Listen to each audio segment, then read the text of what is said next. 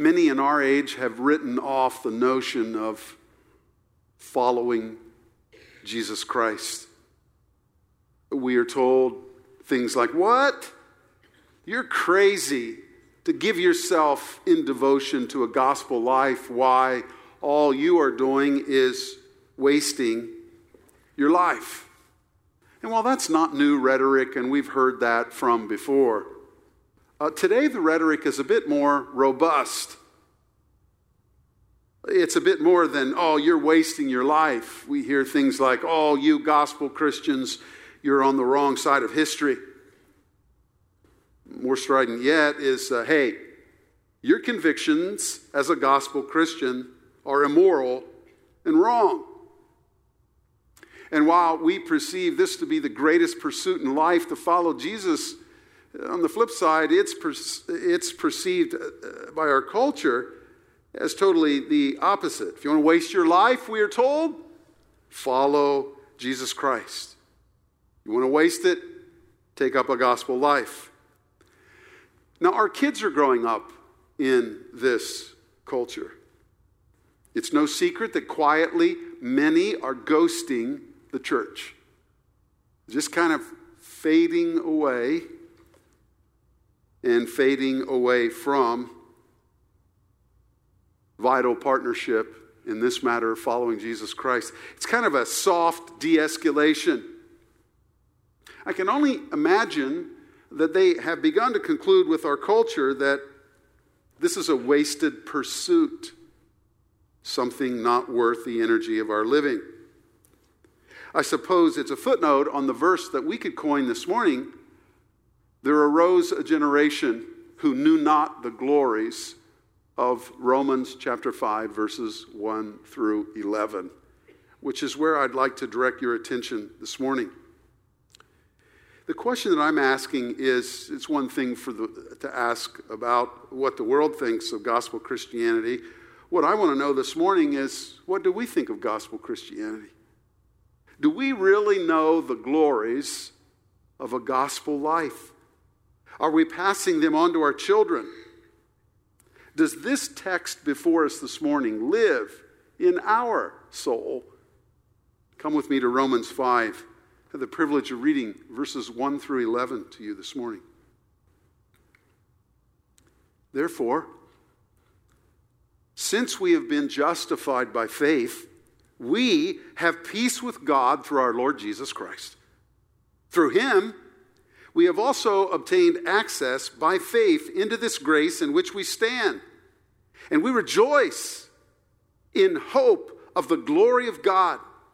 Not only that, but we rejoice in our sufferings, knowing that suffering produces endurance, and endurance produces character and character produces hope. And hope does not put us to shame because God's love has been poured into our hearts through the Holy Spirit who has been given to us. For while we were still weak, at the right time, Christ died for the ungodly. For one will scarcely die for a righteous person, though perhaps for a good person one would dare even to die. But God shows his love for us in that while we were still sinners, Christ died for us. Since therefore we have now been justified by his blood, much more shall we be saved by him from the wrath of God. For if, while we were enemies, we were reconciled to God by the death of his Son, much more now that we are reconciled, shall we be saved by his life. More than that, we also rejoice in God through our Lord Jesus Christ, through whom we have now received reconciliation. Hear the word of the Lord. Now, as we introduced last week, there are seven glories in Romans chapter 5, verses 1 through 11, that discuss a gospel life. We looked at three of them last week. This morning, we look at four more. I want to frame them as four reasons why a gospel life is worth it, that will create our outline. Why would anyone be interested in a gospel life following Jesus Christ? Are we gospel people at Calvary? Let's take up these four additional reasons this morning. Number one, gospel life gives purpose to our suffering. Look at verses 3 and 4. We've already looked at verses 1 and 2. Look at verses 3 and 4. Not only that, but we rejoice in our sufferings. Now, please note that for the Apostle Paul, fundamental to gospel life is joy. He talks about rejoicing in verse 2. He talks about rejoicing in verse 3. He talks about rejoicing in verse 11. You get the impression that the Apostle Paul was convinced that joy should be fundamental to a gospel life. Remember, one question we are asking is Are we gospel life people here at Calvary? The gospel Christian understands that suffering has purpose and can be productive. Now, in a broken world, the open secret is everyone suffers. We've never gathered for worship in a service like this without sitting down among others who are suffering. Not all of our suffering is proportionate, some more than others, some more intense than others, but suffering in a broken world touches all of us. Now, here's the glory of the gospel. According to verses 3 and 4, suffering has purpose. When you believe in Jesus Christ as your Savior, you can know and understand that the providences that we go through have purpose designed by God. You say, Eric, that's really hard. Well, let me tell you about something harder. If you dismiss God, and say that we find ourselves simply situated in a broken world and you do not believe in God, how can you make any sense out of suffering? That's from which the existentialists argue hey, uh, suicide is the out. Why would anybody want to sustain a life that has no purpose in suffering that has no meaning? Quite differently, do gospel Christians look at suffering. You say, Eric, I'm suffering this morning. Well, I'm actually encouraged, not that you're suffering, but that God put you next to these verses to ponder together the meaning of your suffering and his purpose at work in your life. And some people would make the argument, and they even, can I say it like this? Sell Jesus this way. Come to Jesus, and all your problems will be over. Well, that's not true. In fact, you have more problems when you come to Jesus.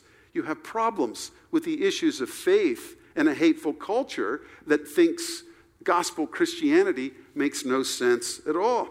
Warren Wiersbe has said justification, remember that's his topic he's been talking about in chapter 4, Romans chapter 4, being made right with God by faith brings us to peace with God. That's 5 1. But Wiersbe makes the good point that justification is no escape from the trials of life. I think I'll, I'll go to Jesus and get rid of my trials. Now, it is also true, while I am arguing that Paul makes a strong case that gospel life gives purpose to our suffering, it is true that suffering can embitter people. All of us know people who've been embittered by the harsh and hard circumstances of suffering that they faced in life. But it is also true that suffering makes some better, not bitter. And God is designed to use it in our lives to develop us. Isn't that what He's talking about? We rejoice in our sufferings. How, Paul, could we ever rejoice? Well, we know that in our sufferings, that suffering is producing something in us. It's producing endurance. And endurance is producing something in us, a gospel life. It's producing character. And character is producing something in us in the midst of our suffering, and it's producing hope. And we'll talk more about that hope in just a moment. Now, this word suffering, this word tribulation, is a, a notion that in the New Testament describes God's means to bring us to maturity. Notice he layers these words up, they kind of form a chain a sequence. A suffering produces endurance, which produces character, which produces hope.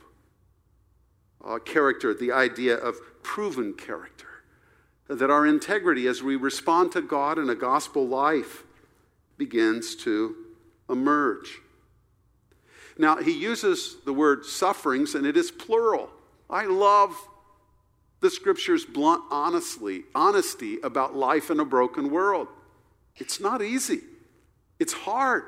There are issues to face. There are disappointments. There is loss. There is grief. There is threat. There is fearful circumstance. And God uses these sufferings, plural, alert. That's the nature of the world. We shall face them. You say, Eric, I just, I just got done with some. Oh, praise the Lord. Get ready for some more. That, that, that, that's how life works in a broken world. Is that not true? But in a gospel life, we see that God is working in the midst of our suffering to accomplish his purposes. Now, in the New Testament, this term for suffering is a term used for a culture that despises what we hold dear. It's a particular kind of a pressure from the culture that's saying, why have you thrown your lot in with Jesus? What sense does that make in a broken world? Paul is arguing it makes a lot of sense. Because the very broken things that we face begin to be a stimulus for God to work in our life and help us grow up in a gospel way. So much so that he would say in verse 3 we rejoice in our sufferings. What's wrong with this guy? Is he a masochist? No. But Paul saw that in the midst of suffering, that suffering itself gave rise to God's best work in his life. And many of us, through the hardest things we faced in life, have come to understand the most treasured things about our God who revealed himself in Jesus Christ that we would not have known or been exposed to apart from the suffering. I'm challenged by Joni Eareckson Tada, uh, who at over 50 years ago, uh, when she was 18, uh, dove into a lake and broke her neck and has sat as a quadriplegic in a chair for all of her life. And she has come not to curse the chair, but to bless the chair and her suffering because of what that brought her to in terms of spiritual progress, spiritual growth. Kent Hughes said, Blessings are poured out in bitter cups. I happen to know that some of you, a few of you, and I'm, I'm sure there's a lot that I don't know, you're drinking bitter cups right now. It's hard.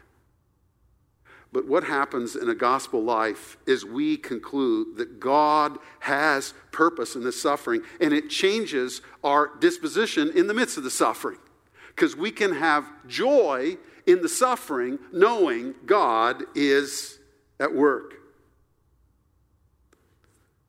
Suffering is normal, and God is powerfully at work and has purpose. Don't miss the charge to be joyful in the midst of it all. Wow, what a gospel.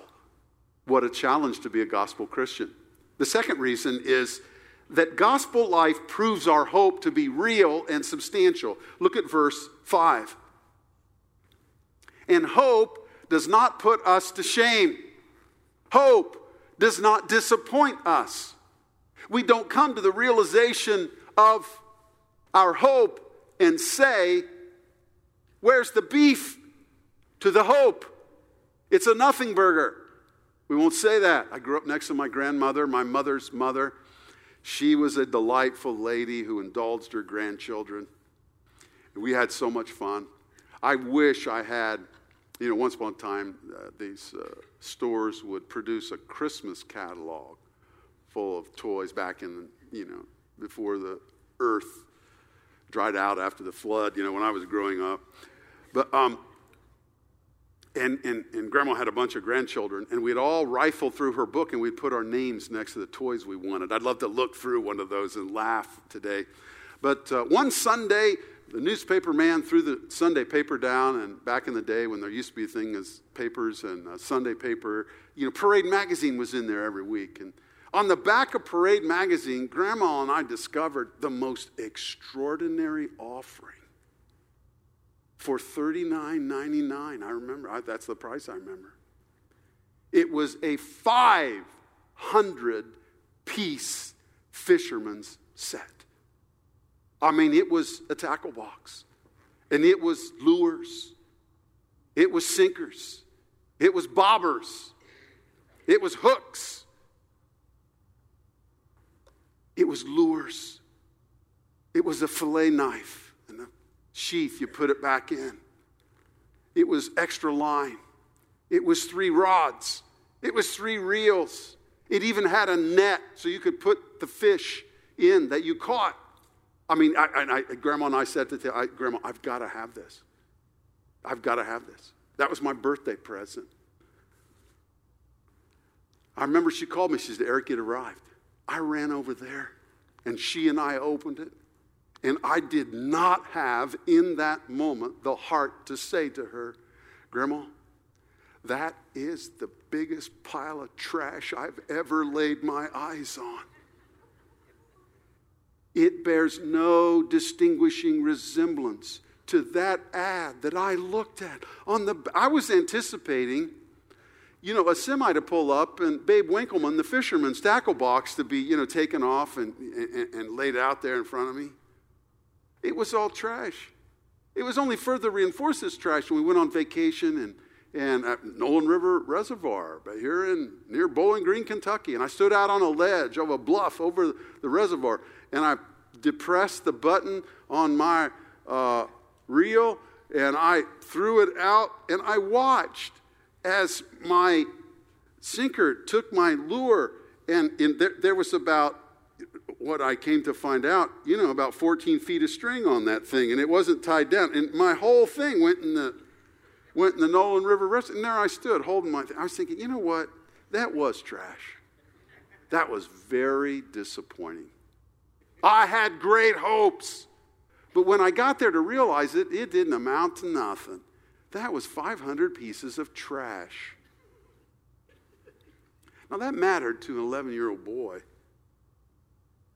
How I love Psalm 17 5, 15. It talks about the realization of our hope as gospel Christians.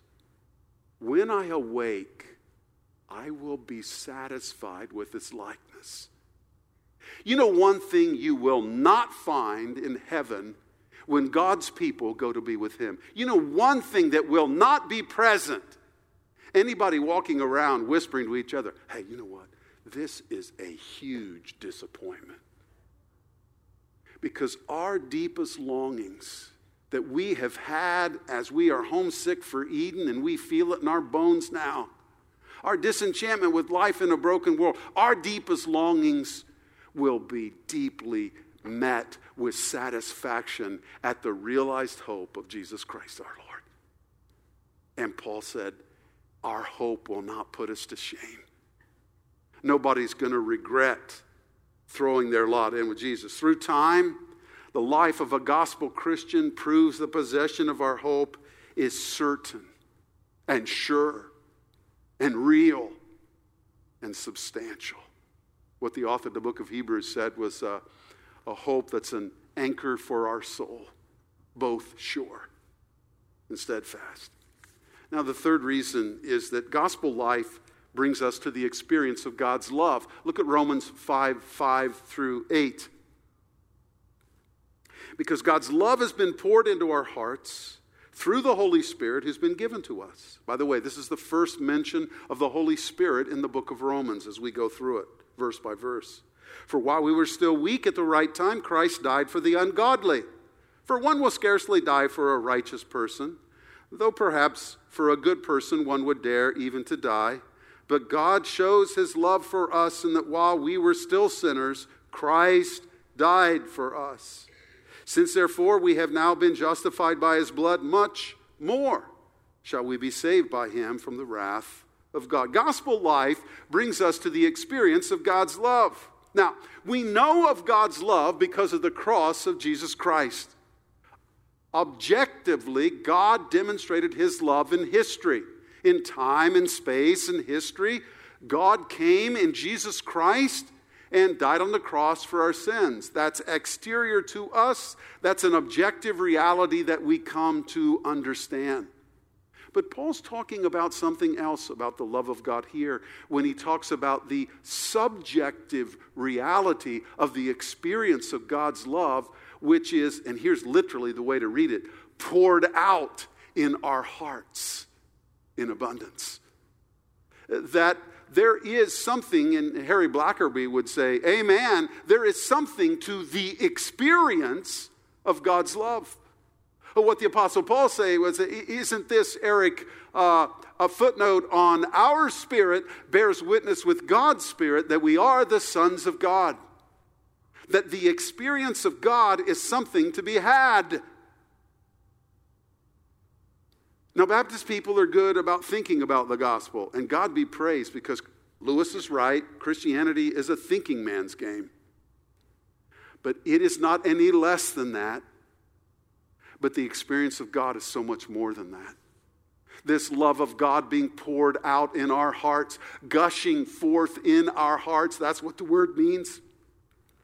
Isn't it interesting that it's the word used in Acts 2:18 for the Holy Spirit being poured out? Here Paul says the spirit of God pours out just like Pentecost and that rush the love of God in our hearts. So that we know objectively that Jesus died and demonstrated his love, and greater love is no man than this, and a man laid down his life for his friend. He loved us at the cross in dying for us. That's objective, external to us. But here, this love of God shed abroad in our hearts, I think that's the King James phrase, loosed within us, gushing out, poured out in our hearts. This pouring out is a subjective experience where we actually sense and feel and experience the love of God in Christ as the Spirit of God bears witness to what is true. There's a glory in experiencing God in Christ. You know, I had, I had a father from out of state call me the other night and he said, Eric, my, my son asked me, uh, he said, Dad, sometimes I don't feel like a Christian. And am I supposed to feel joy all the time? Because, Dad, I, I, I don't feel joy all the time. And this father, desiring to rear his son, and godliness said, Eric, Eric, what am I supposed to say to him? By the way, we need to send all of our feelings to reformatory school. When my alarm went off this morning, is it a disappointment if I tell you I didn't feel like a gospel Christian? I felt, is that all the sleep I got? Are you kidding me? I feel like this, and it's Sunday, and I got to be ready for the task. That was my feelings. Nor was I overcome with the love of God being gushed out into my heart. I find that that comes episodically. It comes and goes, my sense of it. And that's probably related to my inattentiveness. This gets back to what brother, is it brother Andrew? Brother, let's see. The practice of the presence of God, is that brother Andrew?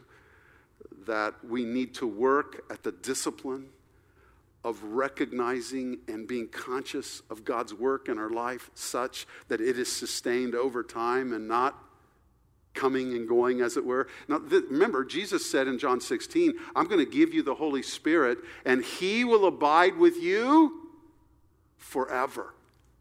He doesn't come and go. David was living before Pentecost in Acts chapter 2, when in Psalm 51 he said, Lord, take not your spirit from me. We don't have to pray that prayer because the Spirit of God comes to abide forever in the life of the follower of Jesus.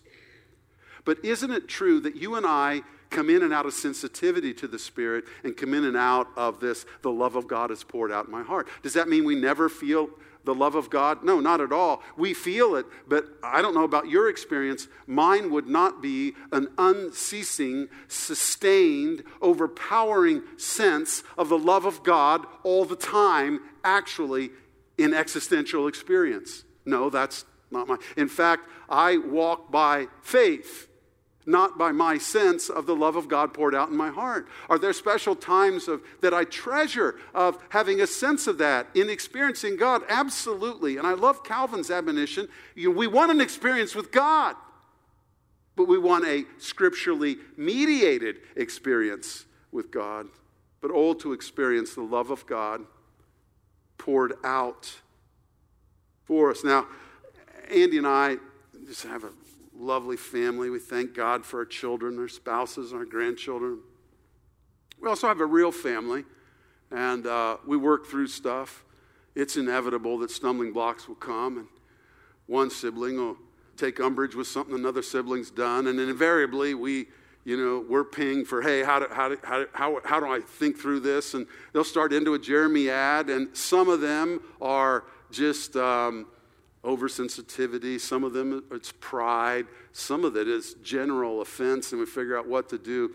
And, and, and, and I probably have an undue desire to mess with them a little bit, and they'll, they'll start into a tale, and they're really passionate, and they're going through it. And, and, and I'll just start singing the chorus to that old gospel hymn, Love Lifted Me, you know, just love lifted me. Love lifted me. Dad, come on what about this? Because the only way out is love. We get to reconciliation in verse 11. There's only one way to get to reconciliation somebody's got to die. By the way, have you ever got in the middle of two who are irreconciled and tried to bring about reconciliation? It only happens when somebody dies. When somebody gives up their pride and gives up their will and just throws it into and says, I'm, I'm going to be like, be like God. Um, by the way, if the love of God has been poured out, gushed into our heart,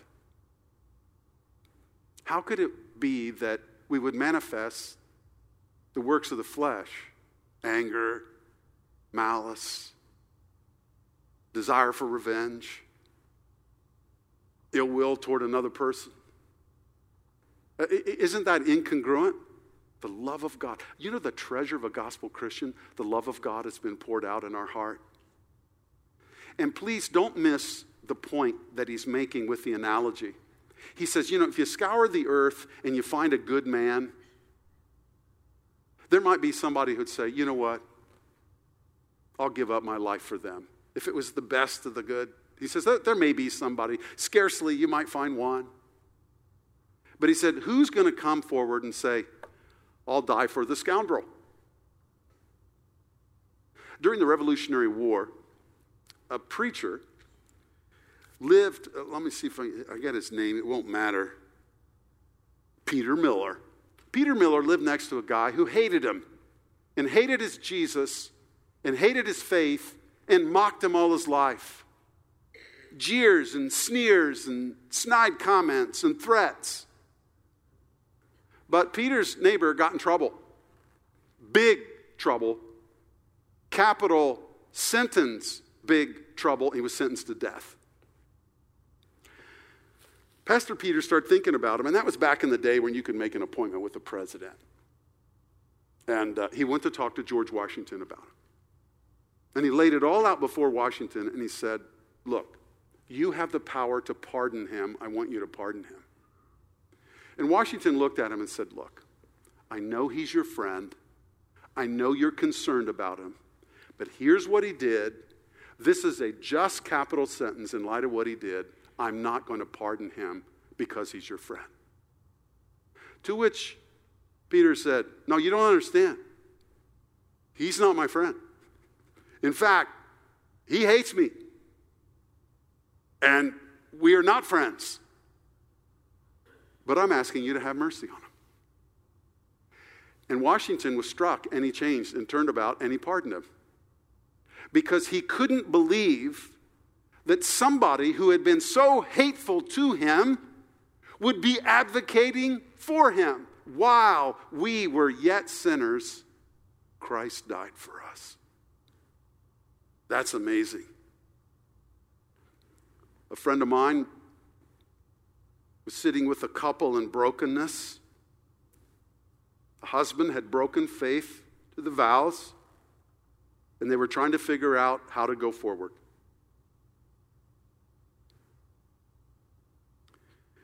And she resolved to extend forgiveness and go forward. And she looked at him and she said, You know, something like, I, I don't know how I can do this. And he said to her this You are called to do just exactly what God did for us in Christ while we were yet sinners. Christ died for us. You respond to him how God has responded to us. It was the linchpin of a wonderful work of grace that God did. Gospel life brings us to the experience of God's love. See what kind of love the Father has given to us that we should be called the children of God. And so we are. The fourth reason why a gospel life is a great treasure is that gospel life gives us reconciliation with God. Look at 9, 10, and 11. Men declared war on God, that includes all of us. God never declared war on us. In fact, our sin started the war that God offered to end through the means of Good Friday. And he has saved us from the wrath of God which is coming and will be justly levied. Look at verse 9. Since therefore we have now been justified by his blood, much more shall we be saved by him. From what? Saved from what? From the wrath of God. The ages will consummate in an outpouring of God's just judgment upon an unbelieving world. And God offers eternal life to everyone who will believe in Jesus Christ. If you want to be jeered, hold up a placard that says, Turn or burn, repent, the end is coming, and the wrath of God will come. God will end the age pouring out his wrath on unbelieving humanity. That's what we will be saved from. That's in the future.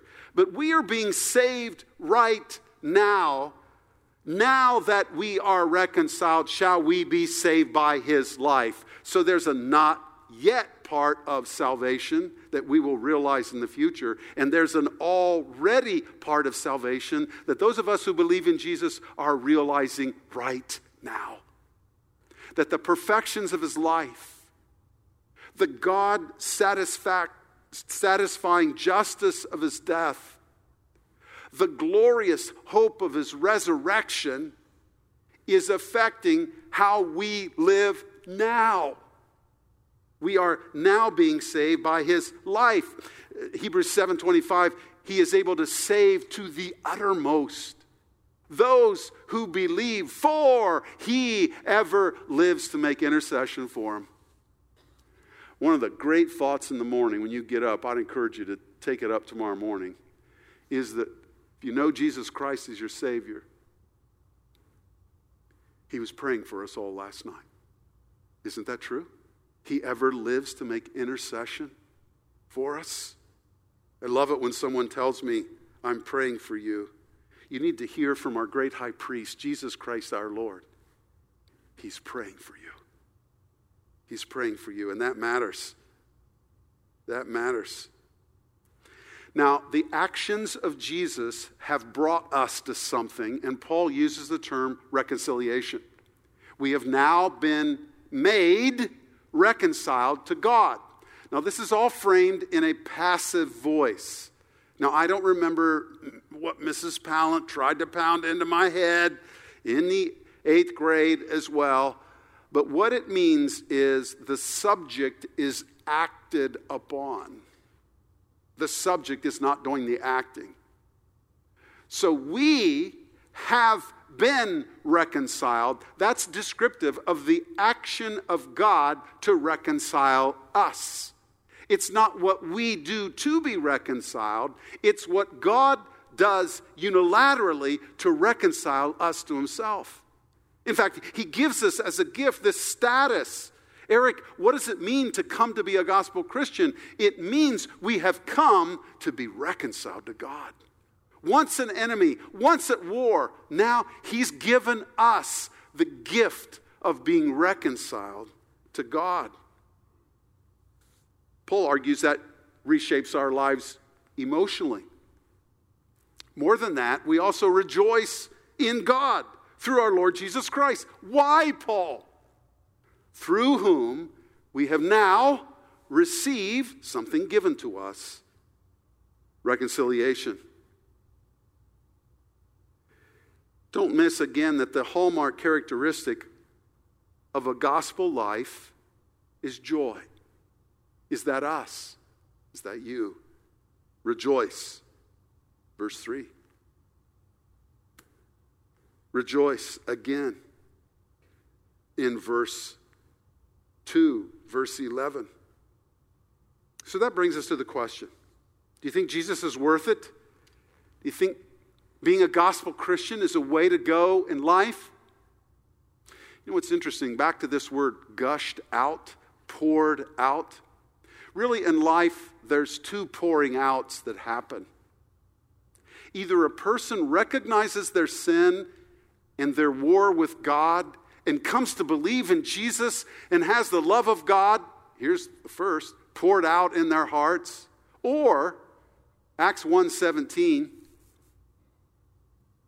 Judas went his own way, hung himself, here's our verb showing up again fell off the gallows and his guts poured out.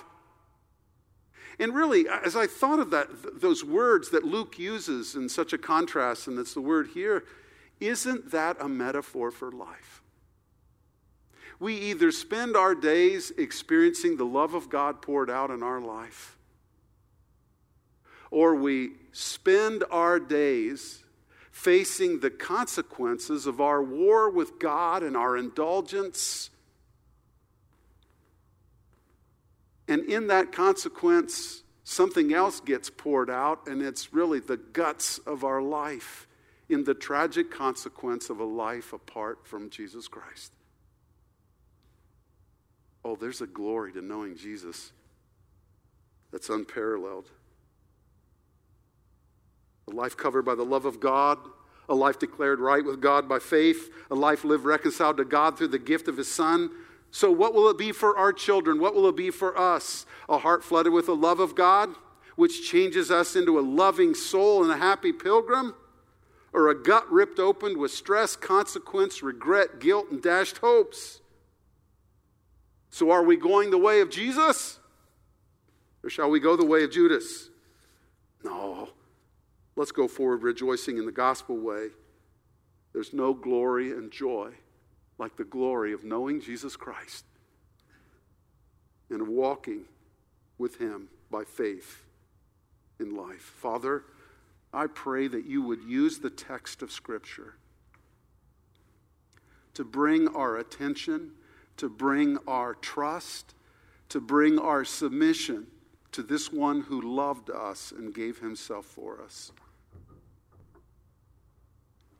Oh Lord, nothing but that will bring us to the experience of this gospel joy, even in suffering that Scripture speaks of. What would you have us to do? How would you bring us to respond this morning, Lord? Whose countenance do you want to lift up in the midst of suffering? Whose prayer do you want to receive? Anticipating the peril of a busted gut Judas life in the end. Oh Lord, bring us with fresh gratitude to the throne of God. Hear us pray. Hear us respond. We're weak and frail. We need your help. Thank you, Lord, that in Christ it's available.